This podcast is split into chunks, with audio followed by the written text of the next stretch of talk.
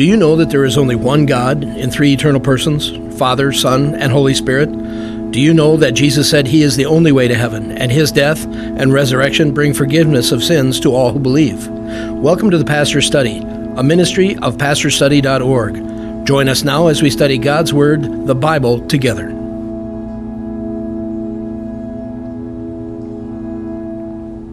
Welcome to The Pastor's Study. Today we're talking about America's desperate need for revival, and I mean it's desperate. Listen to this. Back in nineteen ninety-six, twenty-seven percent of Americans were in favor of gay marriage. Today, the Gallup poll is just out. seventy percent of Americans are in favor of homosexual marriage. America has lost its faith in God. It's lost its biblical roots. We are in desperate need of revival and biblical preaching. So I thought I'd bring in an expert today. This is Robert Allen. Hi, Robert. Hello, Tom. He's written a book on Billy Sunday. Have you ever heard of Billy Sunday? He was a man that God used to bring revival to America in the early nineteen hundreds. And so let's get into uh, revival. What is it? How do we get it? And uh, let's start, Robert, by just asking, you know, before there was Billy Graham, right. There was Billy Sunday. Right. And he was in the late eighteen hundreds. Uh, he died in, what, nineteen? About nineteen thirty-five, thirty-six. And he preached till he died for right. decades. Right. Tell us who he was. All right. Yeah. He began as an athlete, a baseball player. Uh, with the Chicago White Stockings, mm-hmm. known as the fastest man in baseball. He could round the bases in twenty-seven seconds flat from a dead standstill. Mm-hmm. Now, the bases were only sixty feet apart instead of ninety okay. feet in those days, so yeah. it makes a difference. But Billy Sunday uh, was a typical ball player, typical athlete, talented, and yet uh, one who was really lost to alcoholism, as so many of his fellow men were. So they were down in uh, in Chicago, drunk, on the street corner, and heard a group from the Pacific Garden Mission. Billy left his friends, went to the mission, over a period of time, learned about the gospel, accepted Jesus Christ as Savior. Mm-hmm. And that began a totally new life for Billy Sunday. Mm-hmm. And was he famous then? He was um, only famous as a baseball player. Okay. Really, then he converts nothing to, beyond that. He but, converts to Christianity. Right. Eventually holds these big crusades like Billy Graham did. Right? Eventually does, yes. Yeah, yeah. And he would do like Billy Graham would do too, have people come forward and receive Christ, is that right? Right, right. And then he was a Presbyterian, you said. He was so, a Presbyterian. So he preacher. believed in the Trinity and salvation by grace alone and all the, all the distinctives. Absolutely. So, I mean, Billy Graham used to... When people got saved, he tried to get them in a church, but he wouldn't tell them which church.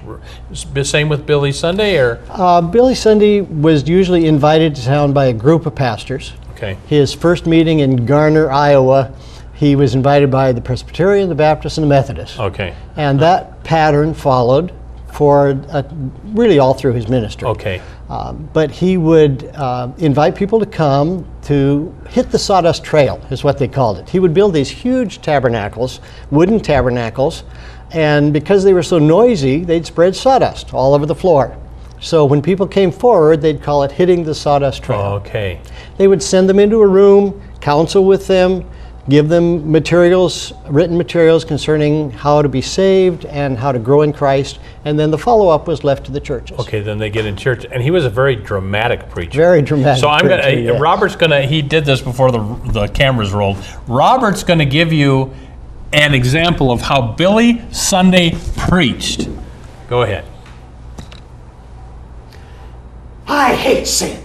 I'll kick it as long as I've got a foot. I'll fight it as long as I've got a fist. I'll bite it as long as I've got teeth. I'll butt it as long as I've got a head. And when I'm old and fistless and footless and toothless, I'll gum it till I go home to glory and it goes home to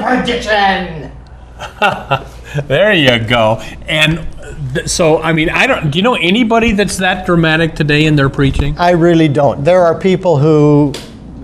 like I did, imitate Billy Sunday. I used to travel uh-huh. with uh, monodrama, okay. where I would age from about seven years of age until death. Yeah. And part of that, I would do fifteen minutes of his famous Boozer Get on the Water Wagon sermon. Okay. And that was part of what I, and, I did there. And so Was he successful? Like, I would desperately love it if the church, sadly, the culture has invaded the church mm, in America. Right. I'd love it if the church invaded the culture. You know, we, we talk about this on our T V show a lot.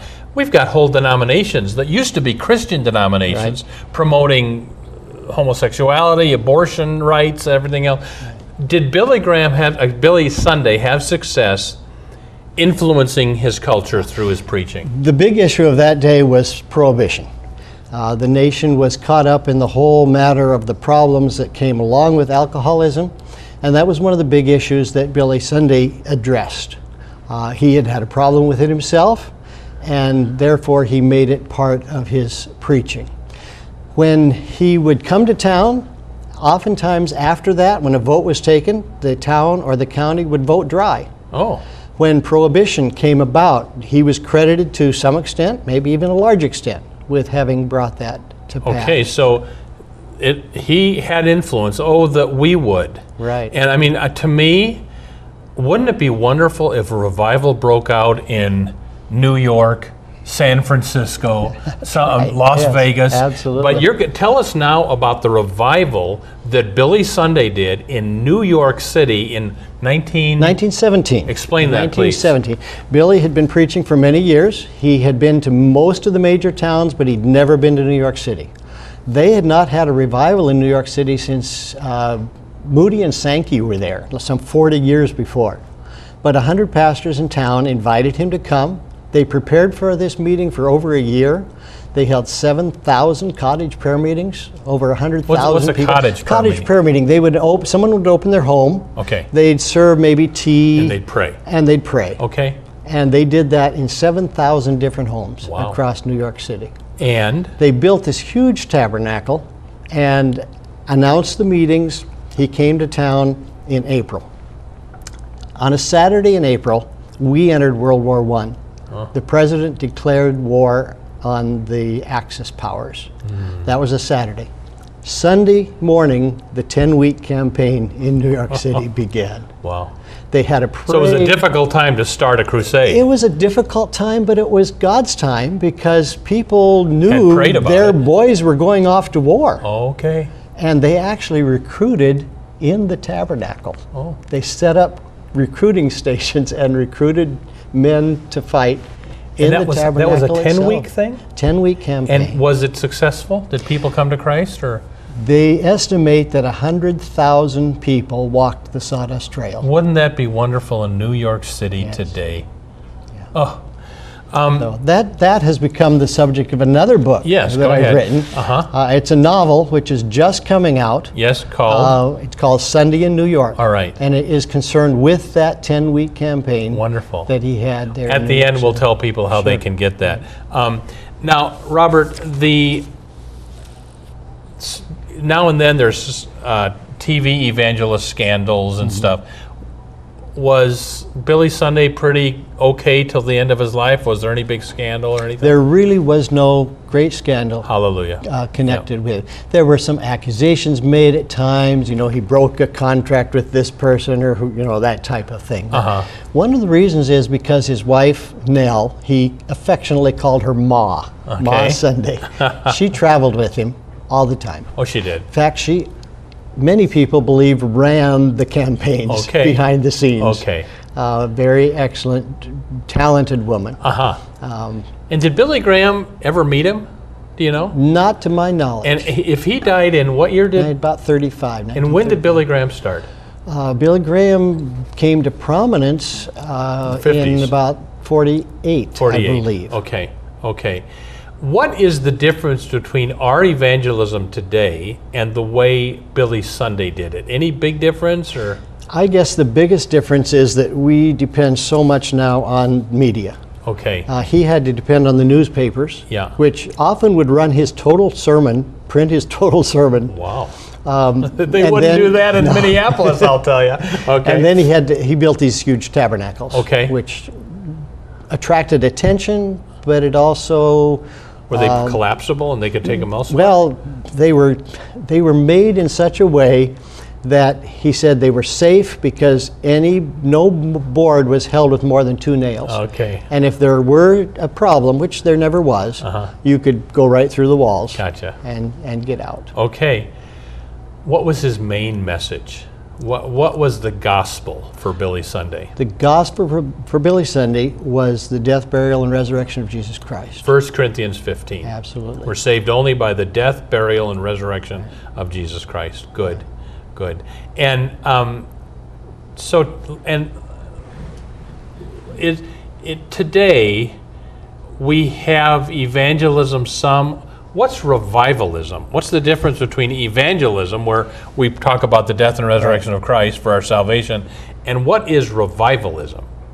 To me, the biggest difference comes in the idea of the person who's involved. Uh, an evangelist, in my mind, and I think others have said this too, an evangelist, in my mind, is similar to what we think of as a missionary. Okay. And a New Testament evangelist went to an area like Paul did. He stayed, he preached the gospel, and stayed long enough to get people together in a church. Okay.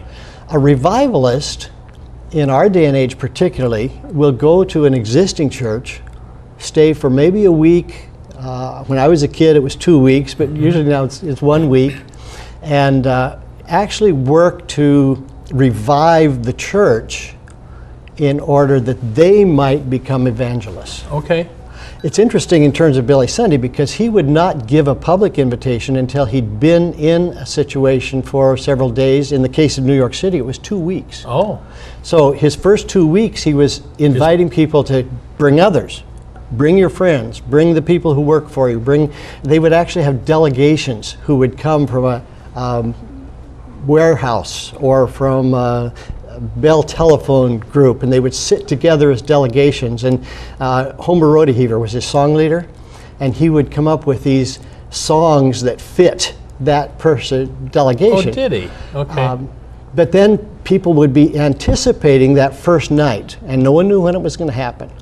And so when that first night came and a public invitation was given, people would just pour out wow. and come Wonderful. Back. Wonderful. All right, let's fast forward till t- to today.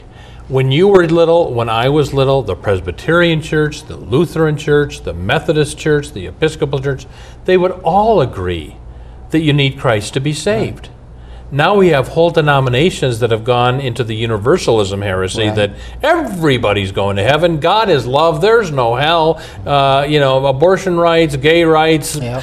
Yep. Uh, what do we do today to bring revival? Have you got any thoughts on this? What do we do? America has never yeah. been in this situation. I think we need to go back to expository preaching. All right. I think well, we explain need to, what that okay. is. Expository preaching takes a portion of Scripture, uh, a pericope, we sometimes call it a paragraph yes. from Scripture, uh-huh.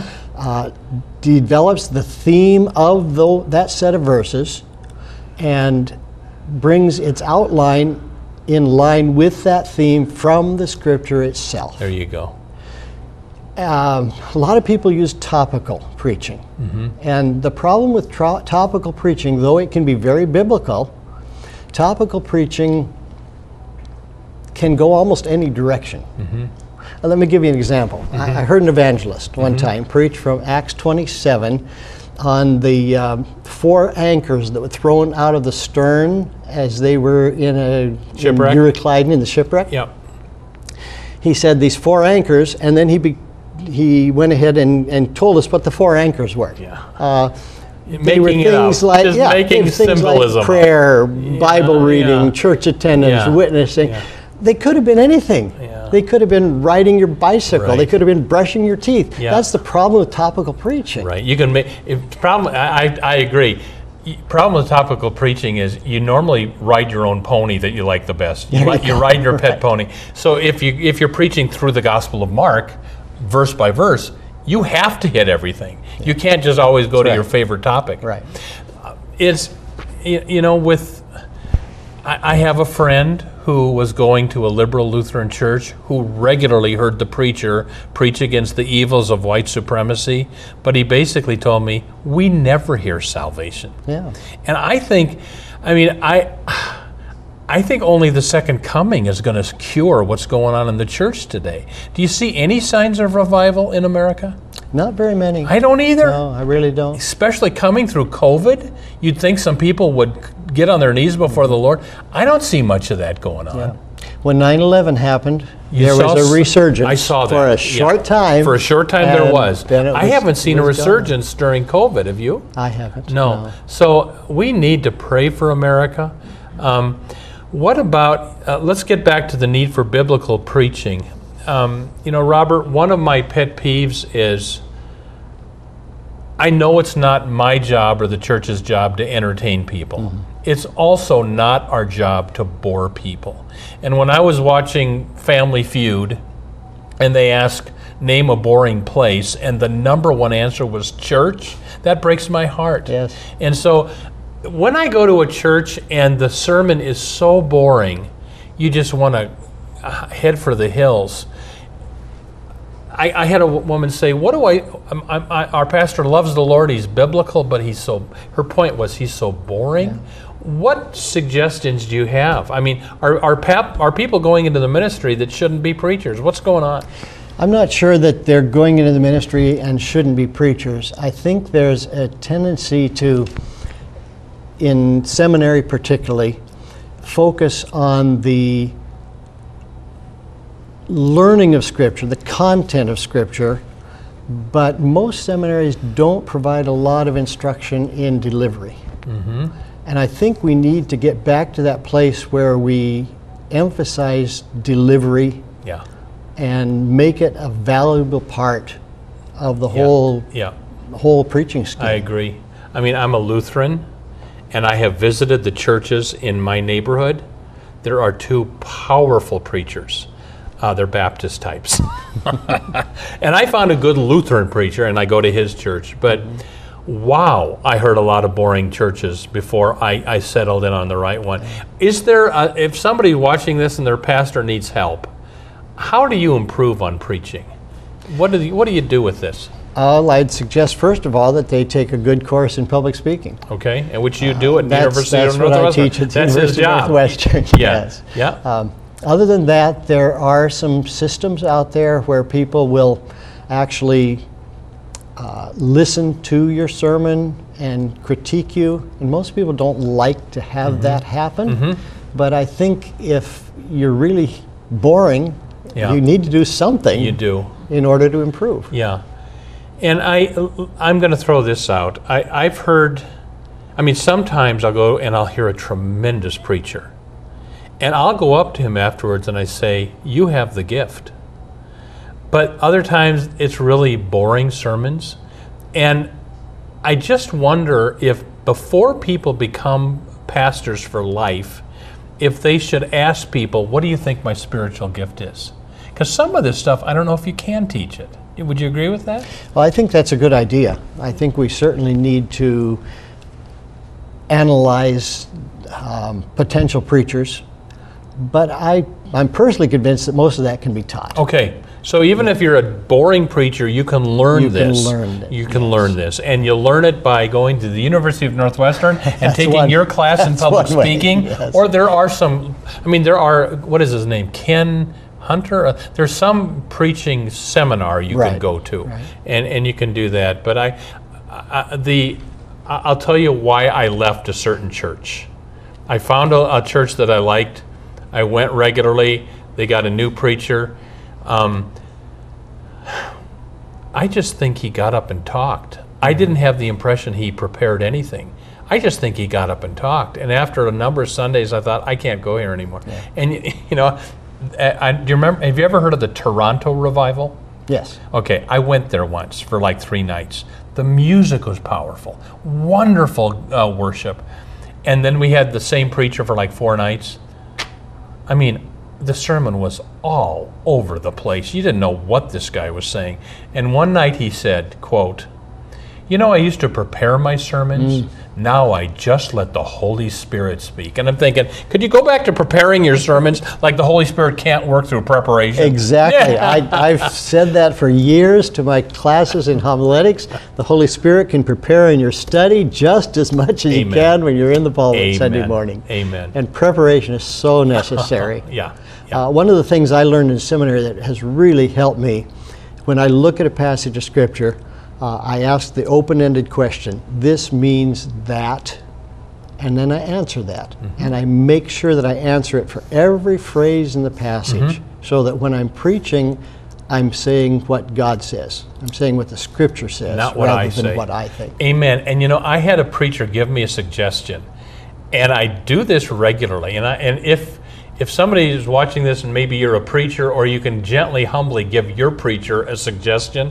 The suggestion I got was, at the end of every sermon, I don't do it every sermon, but I do it a lot. At the end of every sermon, give them homework. Mm-hmm. All right, you've just heard about the uh, the the Last Supper and Holy Communion. My homework for you is take communion as much as you can in the next three months, or Uh, maybe your sermon was on uh, evangelism. My homework is, between today and next Sunday, talk to one person about Jesus Christ. Amen. And because often you hear a sermon, but then you go home and you don't do anything. Yeah. Oh, I, I wrote a series of devotional books called Dare to Walk on Water. And in one of those, uh, I address what, what I call creative Christianity, taking the principles of Scripture that we know and understand and applying them to real life. So examples like, uh, if you believe that the Bible teaches that we should not uh, support abortion on demand, what are you going to do about that? There you go. And I give five or six different suggestions about things that could be done. Everything from buying a billboard and putting up a picture of a, of a fetus and saying, this person might have solved the problem of cancer, Amen. But was aborted. Yeah. And, you know, a whole list of things. Yeah. And there's fifty-two different lessons in this book mm-hmm. about practical ways mm-hmm. that you can yeah. apply and, what you know. And, you and know. I would say to the preachers, at least do this. For the next seven sermons, end your sermon with something for people to do. Good. I mean, I'll Excellent. Tell you from what from what we're talking about, can I give you all homework out there? For the next seven days, don't even pray for America. Pray for the church. Yes. Because he said revivalism is aimed at the church. Pray for the next seven days, God, would you please bring repentance and revival to the church, the churches that have, that have become the world. Yes. That have become pro-abortion, pro-L G B T. Pray the churches that have... Just pray for the church. And you know, my prayer for the church, because I used to I used to be an E L C A Lutheran, fought for many years to turn that denomination around and finally left. My prayer is, Lord, turn these erring denominations around, get them back to your word. But to be honest, I don't see any sign of that. They're no, not getting better. Either. They're getting worse. So then, you know, my second prayer, and Lord, if they're not going to repent, may they shrink and die, and may the people in them join a good church. That's my prayer. Yes. And and so I want to ask you to do that. Would you do this for your homework? The next seven days, pray, God, bring revival and repentance to the church. Just pray for the church for the next seven days, because once the church gets revived, then it will affect the culture. All right. So um, now you were a Baptist pa- pastor correct, for yes. a long, long time. Uh, yeah. Well, between teaching and preaching, I've had about fifty years in the ministry. Okay. Uh, we're going to just show people, if you want to uh, get Robert's book on Billy Sunday, there's two of them. One is called Home Run to Heaven, Billy Sunday by Robert Allen. The other is called Sunday in New York, so new it's not even printed yet. How do they get these books? All right. The first one is available through Mott Media. How do you spell that? M O T T. Mott Media. Mott Media. Just Google or that. Or through Amazon. They or can get through it on Amazon. Amazon. Uh-huh. Uh, the other one is available through Crosslink Cross, Publishers. Crosslink. It's just Sunday it, in New York. Sunday in New York. And it will not be available widespread catalog Amazon until October first. Okay. But I do have copies myself that okay. I can make available to all folks. All right, and so we're going to put the, his name the up there. Address on the... Yep, Robert Allen, P O two eight three four two, Minneapolis five five four two eight. And so that is for Robert, uh, if you are interested in his book. If you're a boring preacher and you need to take a class in public speaking, Robert is doing that at the University of Northwestern in Saint Paul, Minnesota. But people all over the country are, are watching this show. Anything good online that you know of where people can improve their preaching? I don't know. You don't know? No. Okay. Well, listen, uh, Robert, we got about two minutes. Would you mind closing us in prayer, and then I'll talk for another minute, but would you pray for revival in American churches just now? Our Father, we approach you because you've told us that we can do that gladly, freely, and with grace. Mm-hmm. We thank you for all that you have done in providing Jesus Christ as our Savior. We thank you for establishing the church, and Lord, today we pray for the church. We ask for revival. Yes, we Lord. ask that you will lead in the lives of mm-hmm. pastors, it's of lay people, of uh, deacons, of all those who are involved in churches all over our country, that they will get back to the scriptures, mm-hmm. back to the Bible, and understand and do what they understand from scripture. Mm-hmm. We pray that you will revive the church yes, Lord. and lead us back to you yes. as your people. We pray these things in thy name. Amen. In Jesus' name, amen. Well, thank you, Robert. Yes, sir. God bless you. Thanks so much for all you do. And, and everybody, just want to close with saying thank you. We have uh, now had enough donations that we are on three national networks, and we're on various cities on uh, buying local time, too. Uh, we are a very frugal uh, uh, operation, very shoestring. Everybody's a volunteer. The only person that gets paid is me, and it's pretty mi- meager, to be honest, but that's fine. We're doing this as a labor of love because we want the church to get back to the scriptures. So if God nudges you to support us, you'll see an address. Uh, you can also support us online, or you can see an address to send something in. But pray for us. Thank you. We get many letters now that, of people that, that watch our show that, you know, and we're pretty blunt. We almost get no hate mail. We get That's some, good. But it's mostly people saying, I wish our pastor would take a stand. So God bless you. See you next time at The Pastor's Study. Thank you for watching The Pastor's Study. You can watch more of our program at pastor study dot org. We are on the air preaching the good news of Jesus Christ because of the generous support you, our viewers. Would you consider supporting our ministry? You may do so at pastor study dot org. Or write The Pastor's Study, P O. Box four one two nine four, Minneapolis, Minnesota five five four four one. May the blessings of our one triune God, Father, Son, and Holy Spirit be with you now and forever.